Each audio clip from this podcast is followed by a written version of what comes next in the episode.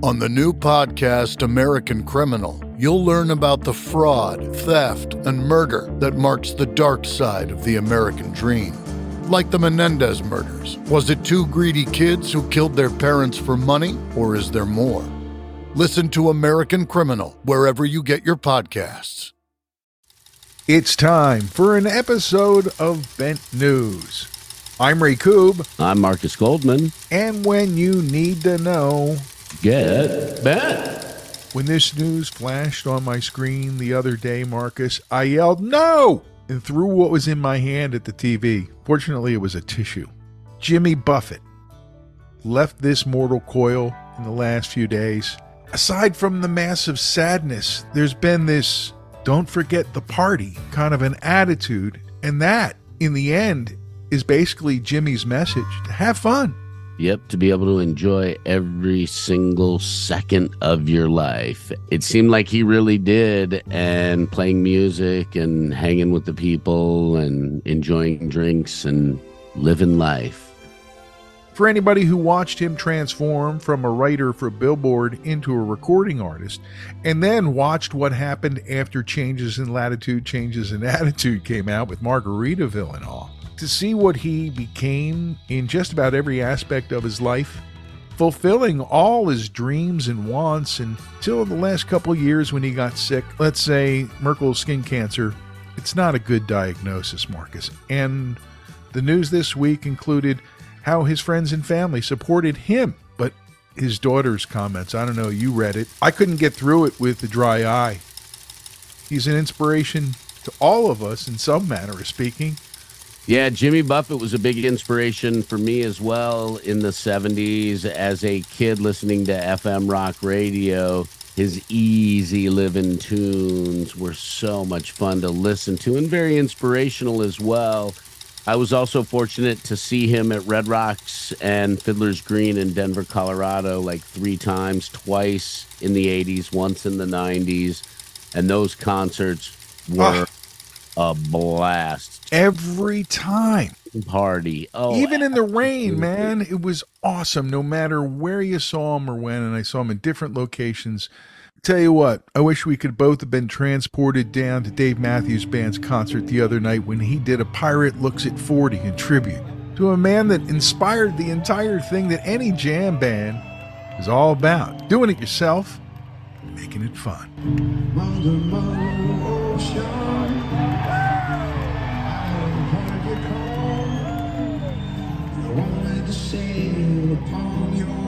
waters since I was three feet tall.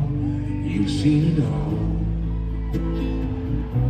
You've seen it all. I watched the man who rode you switch from sails to steam, and in your belly you hold the treasure that few have ever seen. Sail on, Jimmy. This news rocked me and other rock and roll lost the great Gary Wright of Spooky Tooth and solo fame. The Dreamweaver is gone at age 80, Marcus. Yeah, Dreamweaver and his other hit, Love is Alive, were songs that I listened to all through the 70s and 80s on the regular because they were always on the radio. Gary's son Justin confirmed his passing and said that his dad had been battling Parkinson's and Lewy body dementia in recent years, and we both know that can be a tough road for family and friends and loved ones, not to mention the person who's suffering. Rest in power, the Dreamweaver, Gary Wright. We were both out and about and doing our business this week when the news of Steve Harwell of Smash Mouth's passing came across our screens leading us to scramble to try to find out what was going on. And apparently, it's a liver failure. He had been battling addiction for quite a while, and a couple of days before he passed, he went into hospice, and it was announced that he was in liver failure and that he only had a few days to live or a week to live. An entire generation losing the man behind the song All Star, which is a part of growing up. If you grew up with Shrek, right? Totally a Shrek vibe. Also this week passing at age 68, Jack Sonni, uh, former Dire Straits guitarist. Uh, no word on what led to his passing, but he was part of building the basis of one of the greatest bands ever. Yeah, from that area. And I just, it's trippy to me that they're all called, the people from that area are called Geordies. Right. But the Geordie music and the list of musicians who come from that area is just remarkable. And they produced a lot of kids that were super talented and super creative and wanted to break from that factory or machination mold that their parents and their families were in. And we were lucky because of what music we got from it. R.I.P. Jack, and thanks for the riffs. It's a lot of loss to start the week, Marcus, here on the Bent News Update, and I don't know about you, but it's a lot sometimes. JB really hit me hard this week. Yeah, JB hit us both hard, hit a lot of our friends hard. There is news too. Oh, yes, there is news. Happy news. We've been talking about the Hackney Diamonds tease, and it extended to a video with Jimmy Fallon sitting there in his music library. Actually, looks a little bit like Jimmy Page's room. And uh, an old English style phone with the Stones logo on it rings, and it's the guys. Hey, we need your help. It's Mick and Keith and Ronnie. We need your help to do something. And it leads to him helping the Stones to do the announcing formally of Hackney Diamonds, uh, releasing a new song called Angry, and the video, a very hot video shoot, which happens all the time there on the Sunset Strip, of a young lady rolling down in a convertible Mercedes while they bring to life the billboards with the Rolling Stones through the ages that they posted right along that street. Brought to life with CGI. Pretty cool, that aspect of it, Marcus. It's so cool the way you see the Stones through the decades on these little billboards as the car is cruising by and she's dancing to the music. It's totally Rolling Stones vibe all the way. And yes, Charlie Watts does play on two tracks on Hackney Diamonds out October 20th. As much as anyone, I've been concerned, and you have too, about Bruce Springsteen's health after the Philadelphia shows were rescheduled, let's say. And now he's postponing more shows all through the month of September and telling everybody kind of what's going on. Turns out the boss has peptic ulcer disease, which can be dangerous, is very painful and uncomfortable, and can lead to other things if not treated properly. So for me, I'm glad he's getting treatment. I'm glad he's getting treatment as well. He's one hell of a performer. At his age, he and his band still crush the crowd every single night. As we get older, our body starts doing wacky things to us, even if we do stay healthy, even if we do exercise, even if we do eat, Eat well. right. That's right. You know, it, it, doesn't matter. does stuff, and the boss needs to get healthy. On a lighter note, my friend, it seems our favorite, Maynard James Keenan, has found his post tool days calling. He's opening an ice cream parlor, and then a trattoria, and a winery, and he's going to have his own tram line to run people from one spot to the other. Watch the tram car, please. Watch the tram car, please. Watch the tram car, please. Watch the tram car, please. I can only imagine retired. Maynard driving the tram, taking people from the ah! winery to the gelateria.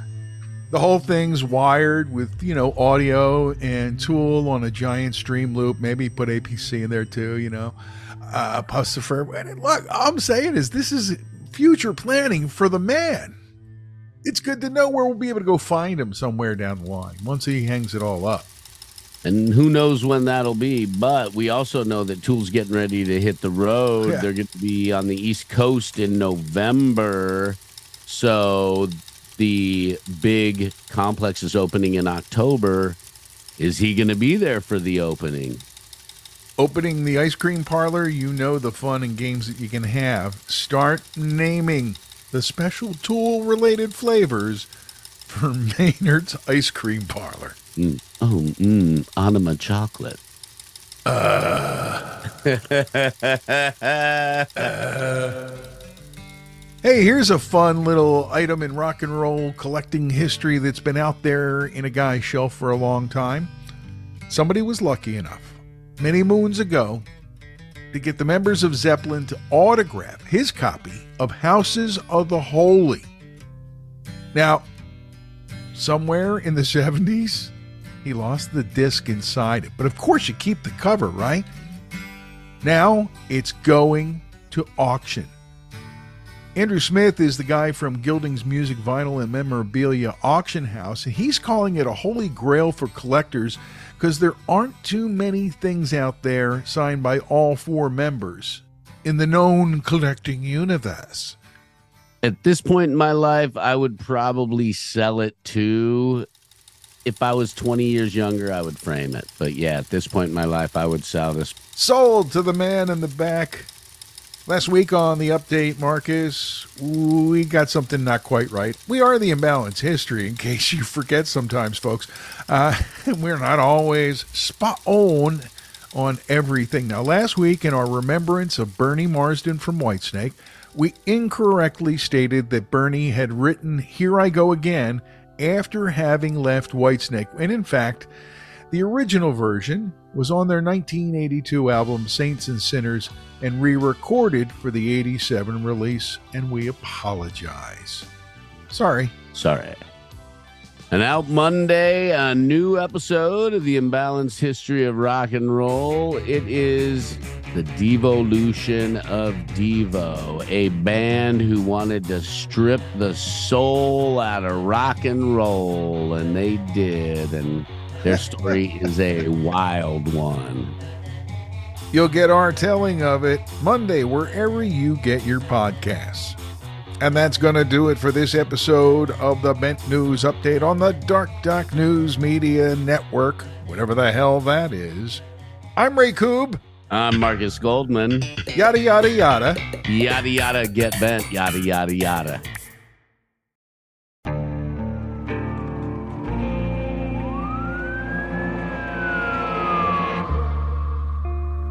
What would you do to achieve the American dream? The big house, the happy family, the money. 911, what's your emergency? Would you put in the hours? Would you take a big swing? What's the problem? What's the problem? Would you lie? Would you cheat? Would they shop? Would they shop? Would you kill? Yes. My mom is dead. My mom is right there. From Airship, the studio behind American Scandal, comes a new true crime history podcast. I'm Jeremy Schwartz, and I'll be taking you inside the minds of some of our most notorious felons and outlaws, exploring the dark side of the American dream. In my new show, American Criminal, you'll meet the picture perfect brothers who killed their parents, the thief who stole babies, the crypto king who siphoned off billions, and plenty more. From assassins and gangsters to killers and con artists. Whatever the case, whoever the criminal, you don't know the full story until now. Don't miss the debut season of American Criminal, The Menendez Brothers, beginning February 29th. Listen wherever you get your podcasts, or to get early ad free access to the entire season first, plus hundreds of other ad free history podcast episodes, subscribe at IntoHistory.com.